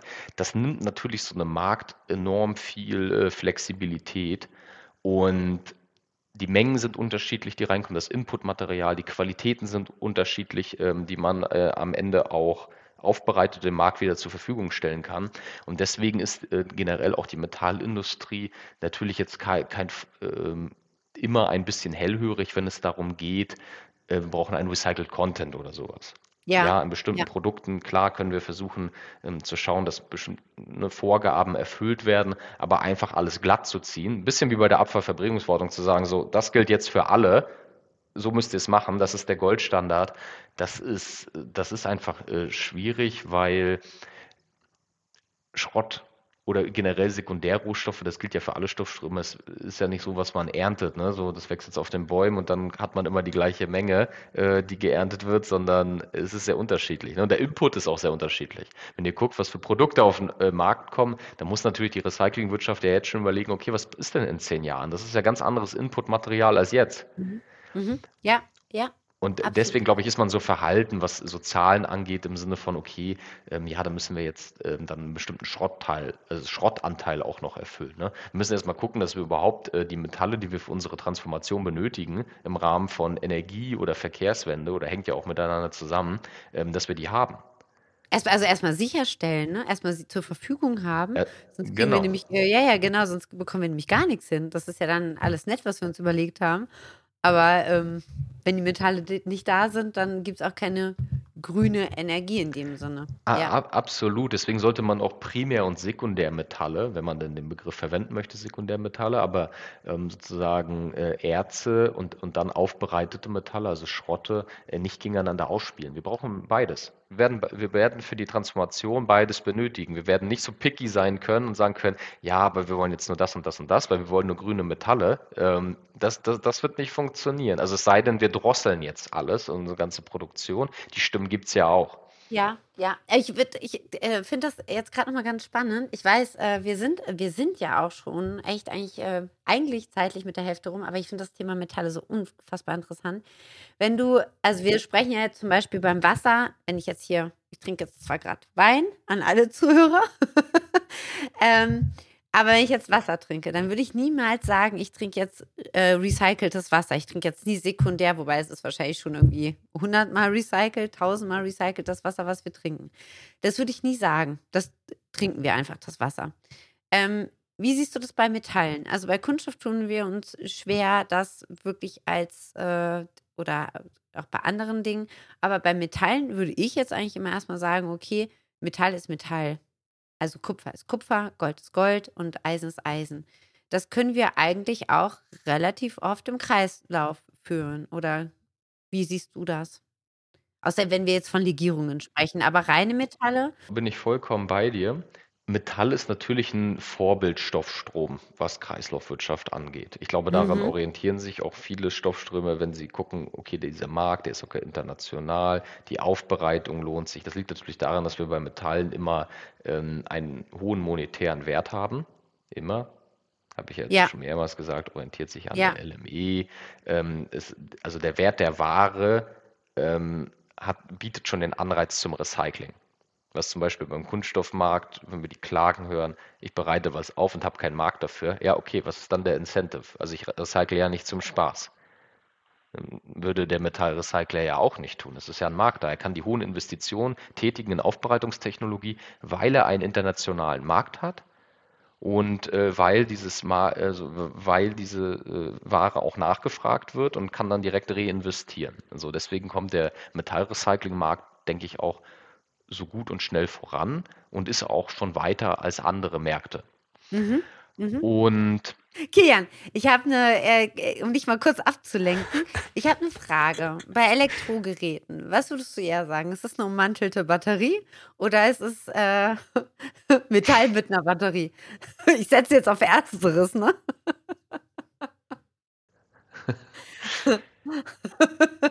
Also eigentlich ist es ja nur eine ummantelte Batterie. Es gibt ja kein Elektrogerät mehr, mehr ohne Batterie. Ähm, wir novellieren ja jetzt auch gerade, oder es kommt ja jetzt auch wieder auf uns zu, das Elektrogesetz soll überdacht werden. Vielleicht ja dann auch auf europäischer Ebene. Ich hoffe, der Tom, der nickt jetzt ganz wild, sonst habe ich mich verlesen. Er nickt, er nickt, danke. Ähm, bringt ihr euch da irgendwie ein? Weil da geht es ja auch dann wieder um Metalle und ähm, um Recyclingvorgaben, Wiederverwendung. klar, also Batterien ist ja kein Geheimnis. Ich denke, das war auch, hat man auch schon oft gehört, auch im Rahmen äh, vom Trash Talk Podcast, dass natürlich, natürlich Lithium-Ionen-Akkus in vielen Stoffströmen äh, für Probleme sorgen. In vielfältiger Art Herausforderung. und Weise. Nein, es sind aber, warte mal ganz kurz, mein lieber Kilian, es sind auch Ja, Chancen. Wir können, also äh, Lithiumbatterien haben ja Power, die in der ja, Nutzung natürlich unglaublich vorteilhaft äh, sind, ist, aber wenn sie natürlich falsch entsorgt werden, dann wird die Power zum Nachteil. Ich will es nur noch mal ganz kurz festhalten. absolut. Absolut. Also da, da bin ich auch bei dir. Also an sich, ähm, wenn man eine richtige Erfassung hat, dann hat man da gar keine ähm, Herausforderungen mehr. Danke. Ähm, und wenn ich jetzt einen so einen Ist-Zustand malen müsste, was ist jetzt gerade so das Bild, wenn man rausguckt, ähm, dann sind sie natürlich so ein bisschen äh, Sorgenkinder, weil anscheinend die Erfassung noch nicht, ähm, noch nicht so optimal läuft und ähm, deswegen man dann äh, ne, von den Bränden liest, klar. Aber um die Frage zu beantworten, klar, äh, bei uns war es wichtig, dass man eine bessere Kennzeichnungspflicht hat bei Batterien. Eine Entnahme, also alles, was mit Verbund oder verkle äh, verkle also Batterien verklebt man sie nicht entnehmen kann. Einfache Entnehmbarkeit, ja. Mhm. Genau, einfache Entnehmbarkeit. Ähm, man muss dazu sagen, in diesem Bereich steht ja die gesamte ähm, Recyclingwirtschaft wirklich, sie hat einen gemeinsamen Nenner. Also eigentlich, und ich glaube, deswegen sieht die Batterieverordnung auch sehr, äh, deswegen sind viele zufrieden in der Recyclingwirtschaft, weil man ge gezeigt hat, diese ganzen Verbandslandschaft, die alle unterschiedliche Stoffströme teilweise behandeln, unterschiedliche Blickwinkel haben und ähm, unterschiedliche Schwerpunkte setzen, ist man sich sehr einig. Bei Batterien, bei Elektroaltgeräten, da muss was passieren, da brauchen wir ein Ökodesign, wir wollen das aufbereiten. Also, Kilian, ähm, ich wäre mich da entscheidend, Ja, wenn wir Batterierücknahmesysteme haben unsere Sammelquoten mal wieder erfüllt. Ja, habe ich gelesen. Ja, hast du gelesen? Das freut mich sehr. Das freut mich sehr. Ja, Im Elektro-G-Bereich haben, äh, wurde, wurde es nicht geschafft. ja, Und das liegt nicht liegt definitiv mal nicht an den kleinen Rasierapparaten, die der Tom immer noch nicht zum Supermarkt gebracht hat. Ich hoffe, dass es nicht daran liegt. Aber du hast sie noch nicht gebracht, oder? Natürlich nicht. Yeah, wieder, die, wieder einen weiteren Monat gewonnen, mein lieber Tom. Und Kilian, du bist Zeuge. Ich glaube, ich glaub, Tom, wollte, du wolltest sie letztes Jahr schon, schon zum, zum Ja. Rewe deines Vertrauens bringen, oder? Da ist, da ist einfach der, der Zeitpunkt verpasst. Hm. Wa- Was besonders beliebt ist, wenn man dann bei so einem Metallhandelsverband anruft und fragt, ob man so Mitglieder hat, wo man das veräußern kann, ob man dafür noch Geld bekommt. Ja, ja, ja, ja. Äh, wie ist das eigentlich, Kilian? Kann ich dir was schicken? Kriege ich, krieg ich für meine USB-Sticks? mir persönlich USB? kannst du immer was schicken. Ja? Was möchtest Aber- du denn haben? Möchtest du, äh, möchtest du eine ne schöne Trash-Talk-Tasse haben? Ja. Ja, Ja, absolut. die, die, die verschicken wir natürlich gerne, ist ja logisch. Die schicken wir, die kriegst du. Aber nur, wenn du einen schönen Post dazu machst. Mache ich, ja. Irgendwas Kontroverses aber. Jetzt, okay, wa- was ist denn, wie du so, wie du die Trash-Talk-Tasse so an die Wand wirfst? Ja. Elektroaltgerätegesetz geht jetzt in die, was, wie, wie vielte Novellierung? Das ist doch alles Mist. Oh Gott. Und dann werfe ich Ja, das ja, genau, danke. Das ist alles Mist. Wir müssen es einfach mal grundlegend neu anfassen, weil es sind eigentlich gar keine Elektroaltgeräte, sondern es sind- sind ummantelte Batterien. Punkt. Können wir gerne machen und da will ich auch nochmal einen Punkt setzen zum, zum Thema Markt. Elektroaltgeräte werden insofern gleichgesetzt mit dem Metallhandel, dass wenn man an Metallhandel, Metallrecycling denkt, an diesen Stoffstrom denkt. Das macht Mhm, äh, innerhalb ja. der VDM-Mitgliedschaft ähm, gibt es auch einige Erstbehandlungsanlagen, die halt auch Elektroaltgeräte aufbereiten. Aber das ist jetzt äh, nicht der Großteil. Und äh, beim Thema internationalen Handel denken die Leute oft, okay, ja, Elektroaltgeräte, werden die dann auch international gehandelt? Und man kann sagen, ja, im Reuse-Bereich passiert das tatsächlich, Richtig. im Gebrauchtwarenhandel. Aber das hat jetzt nichts mit dem Metallhandel und mit dem Metallrecycling zu tun, wo wir, wo wir die ökologischen Vorteile auch nach vorne stellen, weil wir sind schon dafür, dass die Elektroaltgeräte hier aufbereitet werden und die Fraktionen, die wir daraus gewinnen, Kupfer, Alu etc., klar, die brauchen einen internationalen Markt. Es geht uns aber nicht darum, dass wir unbehandelte Altgeräte oder, unbeha oder auch die Altautos, ne, alles, was sozusagen dem Menschen nahe ist, ähm, ähm, da haben sie ein Gefühl für im Sinne von, das könnte Metallhandel sein. Geräte sollen hier aufbereitet werden, die Fraktion daraus wollen wir international handeln. Das möchte ich sagen. Das ist, das ist die ja, Botschaft. ja, ja. Bin ich total bei dir. Und äh, mit, mit Blick, warum diese Erfassung äh, beim Elektroaltgeräte, ähm, im Elektroaltgerätebereich nicht funktioniert, beziehungsweise äh, nicht so funktioniert, wie man sich das vorstellt. Ich meine, man muss sozusagen, wir haben extrem krasses Mikromanagement in diesem ganzen Elektroaltgerätebereich. Also wirklich, man wirklich, man geht rein in, in Prozesse, in Betriebsprozesse im Rahmen der Behandlungsverordnung und schreibt Unternehmen vor, wie was zu tun ist, wo ich mir denke so, wow. Also ganz Ne? ehrlich, Also an, an sich kann, können sie sich ja selber schon hinstellen und das dann einfach machen. Ne? Also äh, ganz, ja, ganz, ganz ehrlich, Kilian, wir haben eine geteilte Produktverantwortung. Und ähm, geteilt bedeutet der Öre und der Hersteller. Und wenn du, wenn etwas Geld kostet, hat keiner Lust drauf, es wirklich in die Verantwortung zu nehmen. Und das ist ja genau das Thema. Ähm, warum sollte ich etwas machen, was Geld kostet? Das ist etwas, etwas schwierig. Und ähm, wenn keiner verantwortlich ist, weißt du ganz genau, was passiert? Wahrscheinlich genau, nicht so das, Mag nichts, ne? Äh, nichts passiert. Und äh, deswegen, und der, der Euvid ist da ja mal sehr schnell da drin, die aktuelle Sammelquote zu äh, berechnen. Tom, was habt ihr jetzt ausgerechnet für das letzte Jahr? Das Uber ist da ja ein bisschen langsamer. Du meinst Hm. beim E-Schrott oder beim Ja, beim? E-Schrott. Beim Ja, E-Schrott. es waren so knapp 40 Prozent, glaube ich. Genau, und wir müssten 65, äh, 65 ne? Aber äh, nochmal, Kilian, also wenn keiner, ich habe, ich sage das immer so, so lapidar, aber es stimmt ja wirklich. Wenn ich nach Hause komme und rufe, kann mal bitte jemand die Spülmaschine ausräumen. Glaubt man nicht, dass sich einer meiner Kinder verantwortlich fühlt. Und jetzt nicht, weil meine Kinder zwei und drei sind. Meine Kinder sind 14 und 17. Und wenn Mama ruft, kann mal einer, kann mal einer, dann ist sowieso schon abgeschaltet. Und das ist ja genau das gleiche, gleiche Problem. Ähm, kommen wir aber, Tom, darf ich ganz kurz noch die allerletzte Frage an den lieben Kilian stellen? Du Oder noch eine und ich noch eine. Okay, Du darfst Ähm, anfangen. ich darf anfangen. Okay, ich darf anfangen. äh, ich darf anfangen, wir sind fast am Ende.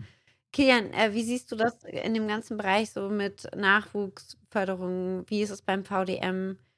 Tut ihr da was für die Young Professionals, Frauenförderung und, und, und? Also wie aktiv seid ihr da in dem Verband? Sehr aktiv. Ich würde sogar sagen, dass das eines unserer Kernkompetenzen und auch eines unserer wichtigsten Bereiche ist, weil Verordnungen lesen, Interessenvertretung betreiben für die Branche, alles schön und gut, aber wo wir unseren Mitgliedern wirklich direkt helfen können, ist im Rahmen Ausbildung, Weiterbildung, Nachwuchsförderung ist unser größter Bereich. Ähm, wir bieten ja auch ein eigenes äh, Studium an, ähm, was eine Zusammensetzung ist ähm, aus äh, BWL und Metallurgie, machen wir zusammen mit der Hochschule Fresenius. Und das wird, das wird sehr rege angenommen, die, also dieser ganze Bereich äh, Weiterbildung, aber wir müssen da, obwohl ich schon sage, das ist eines unserer äh, wichtigsten Bereiche, müssen wir da auch noch, noch mehr machen, weil Nachwuchsförderung spielt auch in unserer Branche eine, eine Riesenrolle und wir sind auch nicht damit gesegnet, ähm, dass ständig Leute anklopfen und in dieser Branche arbeiten wollen. Doch, ab jetzt schon. doch, ab jetzt? doch, jetzt, ja. Jetzt, Ab jetzt, ja? alle hier diesen Podcast gehört haben, Achso, ja, dann, dann kommen alle, ja. Ähm, ja, wenn das dazu auch beiträgt, dass ähm, Leute sagen, okay, im Rahmen von Green Jobs und man braucht äh, Purpose, man will was für die Umwelt tun, das sind alles Sachen, die man mal nicht unterschätzen soll, ähm, wie Leute auch auf Jobsuche gehen, wenn sie jünger sind. Und da wollen wir natürlich ähm, ja auch dranbleiben. Wir haben ja zusammen mit der Initiative Women for Metals, das ist eine Initiative der Arubis AG, ähm, eine Auftaktveranstaltung gehabt. Das war Anfang diesen Jahres äh, mit ja bisschen über 50 Leuten, sehr viele Kolleginnen. Ich meinte dann so, auch bei der Auftaktveranstaltung ist es so ganz komisch. Ähm, so, also viele so Frauen, ne? Ja, viel, ja, sozusagen äh, bei einer Veranstaltung Männer in der Minderheit, meinte ich so, ist eigentlich auch nicht Ziel, äh, Ziel der Sache, weil es geht jetzt nicht darum, dass wir so äh, Safe Spaces schaffen, sondern wir müssen auch Women for Metals, das muss genauso viele Männer auch anziehen. Ja, Dann haben wir, ich glaube, so, ich, Kilian, ich glaube, Safe Space solltest du im Moment ausgrenzen. Solche Worte. Ich war, ich war heute, ich, ich, ganz kurz noch, ich war heute bei David Copperfield, da gab es äh, den Table Zero. Das möchte ich mal so Was ist denn der Table Zero? Ach so. Ah, okay. Ja, nicht aussprechen, nicht aussprechen. Ah, okay, ja, verstehe. Ähm, nee, mir ging es darum, ich habe das auch ganz klar ja. gesagt auf der Auftaktveranstaltung, äh, weil ich gerade gesagt habe, Safe äh, Space, es geht nicht darum, dass wir ein, einen Raum schaffen, der nicht die Wirklichkeit abbildet. Wir können nicht, ja, wir können ja, nicht ähm, Frauenförderung, Nachwuchsförderung betreiben und das dann in so isolierten Räumen tun, die die Wirklichkeit nicht abbilden. Danach gehen die Leute raus, junge Leute, junge Männer wie junge Frauen und werden auf die Wirklichkeit losgelassen. Und da haben sie mit ganz vielen Leuten zu rechnen, die unterschiedliche Sichtweisen haben auf, ähm, auf äh, junge Menschen insgesamt. So, und diesen, da muss man sich halt äh, der Sache stellen. Ne? Deswegen finde ich das auch gut. Man muss sich auch immer Leute einladen, die, die Sachen kritisch sehen. Die sagen, okay, ja, Nachwuchsförderung oder, oder generell Frauenförderung, warum so ein spezieller Fokus, ist doch alles gleich. Na, natürlich ist es nicht alles gleich. Man muss ganz, man muss immer gucken, ähm, dass man auch den, den schlimmsten Kritiker noch mitnimmt, egal bei welcher Veranstaltung. Immer mit einbinden. Was ich, ja, was, ja, was, was, ich, was ich nur toll finde bei solchen Veranstaltungen ist, wenn man auch mal darüber spricht, welche Hürden wir Frauen haben, ähm, was uns vielleicht auch eint. Dann gibt es ja wirklich die eine oder andere Geschichte, auch im Thema Übergriffigkeit, die man äh, da auch mal austauschen kann und sagen kann, okay, ich bin nicht alleine. Ne? Das ist äh, schon manchmal sehr hilfreich und ich äh, finde, dass so ein Netzwerk, was sich dann natürlich auch entsprechend bilden kann, sehr hilfreich ist. So. Aber ich gebe dir komplett recht, das bildet natürlich nicht die, nicht die Wirklichkeit ab. Und was man halt noch ganz gut gesehen hat, ähm, ich, ich hatte das, glaube ich, ähm, ich bin mir jetzt nicht mehr ganz sicher, wie ich es äh, formuliert hatte, aber solche Veranstaltungen sind ja immer Spie äh, Spiegel des Verbandes oder Spiegel einer Branche, so wie sich die Leute da zusammensetzen, sind sie ja ähm, eine Momentaufnahme, wie es der Branche gerade geht. Wenn irgendetwas männerdominiert ist, irgendetwas frauendominiert ist oder ob das paritätisch ist, dann sieht man ja ungefähr, wie es sich auch in der Branche zuträgt. Da sind ja Veranstaltungen immer ein ganz guter, äh, ich sag mal, ein ganz gutes Abbild der ganzen Sache.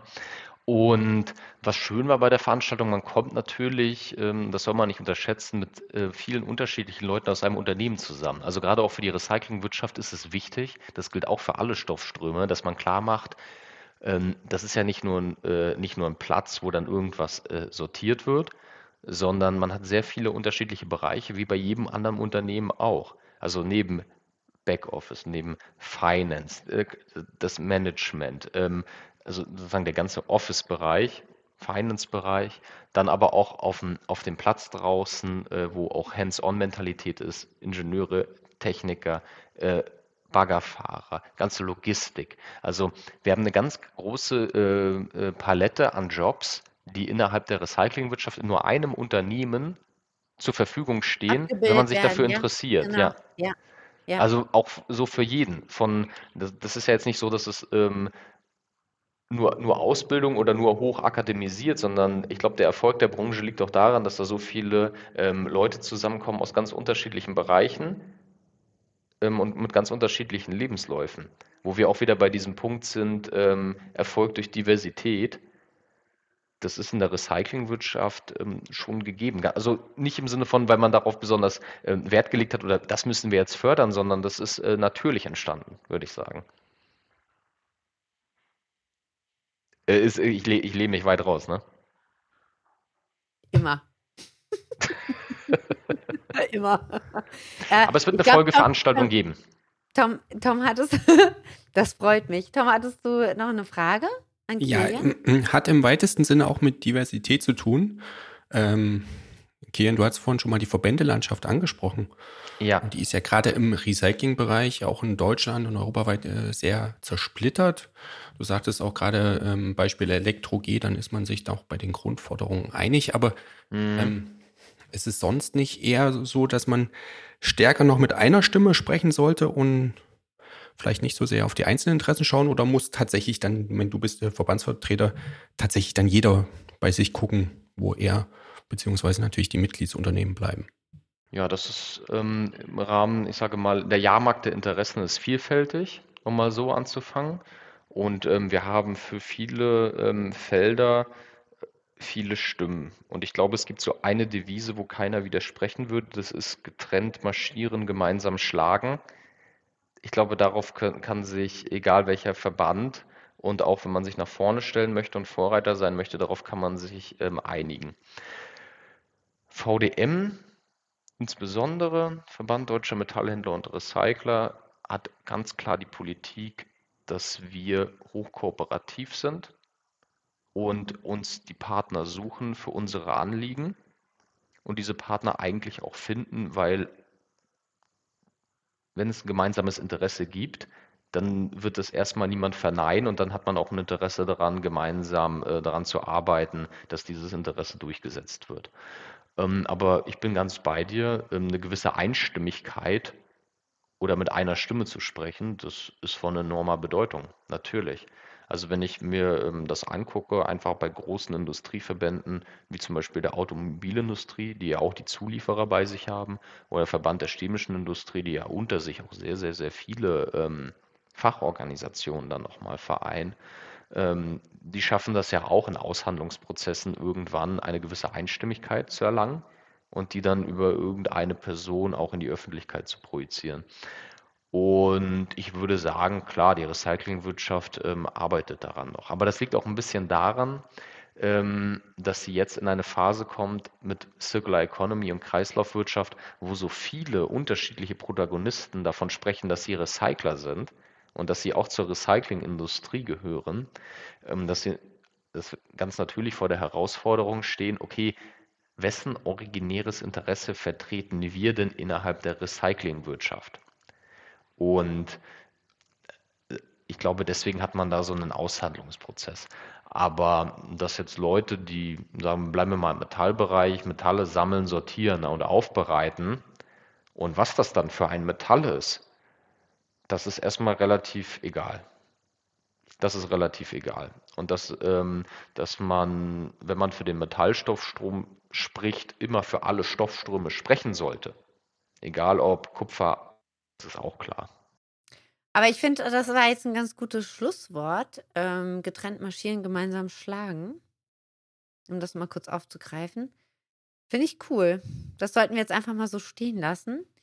Ähm, ich möchte an dieser Stelle nochmal kurz betonen, und ich hoffe, das ist in Ordnung für dich, Kilian. Wir sollten Klar. gemeinsam einmal ganz kurz Axel Subkleff grüßen. wir müssen ihn nämlich in dieser. Folge leider zweimal, also nicht leider, entschuldige, Axel, nicht leider, sondern wir müssen ihn diesmal zweimal grüßen. Wir haben es nämlich beim letzten Mal vergessen. Natürlich, äh, das- also- Genau, also wir grüßen Axel, Kilian und Tom und ich, wir grüßen dich jetzt gemeinsam, wobei ich noch bezweifle, dass Kilian dich kennt. Kilian, kennst du die. Axel? Wir, ihr lernt euch kennen, wenn du musst Mülltrennung wirkt gucken. Ah, na klar, doch. Von Instagram. Axel, gut, sehr schön. Natürlich, perfekt. Also Axel, ganz liebe Grüße von uns dreien an dich. Das ist jetzt das zweite Mal in diesem Podcast. Also wir hoffen, wir haben es wieder gut gemacht. Und äh, an dich, Kilian, es war ein ganz, ganz tolles Gespräch. Danke, dass du dich bereit erklärt hast, heute hier mit dabei zu sein. Ähm, dass das so unkompliziert auch geklappt hat. So soll es sein. So soll es sein, immer. So soll es sein. Ähm, wir freuen uns natürlich dann auch auf die weiteren Veranstaltungen mit dir, auf ein gemeinsames Treffen und der Tom schickt dir natürlich die Tasse zu. Dankeschön. genau, auch von meiner euch. Seite besten Dank für den interessanten Input. Ähm, hat Spaß gemacht. Bis zum nächsten Mal. Danke, ihr Lieben. Ciao, ciao.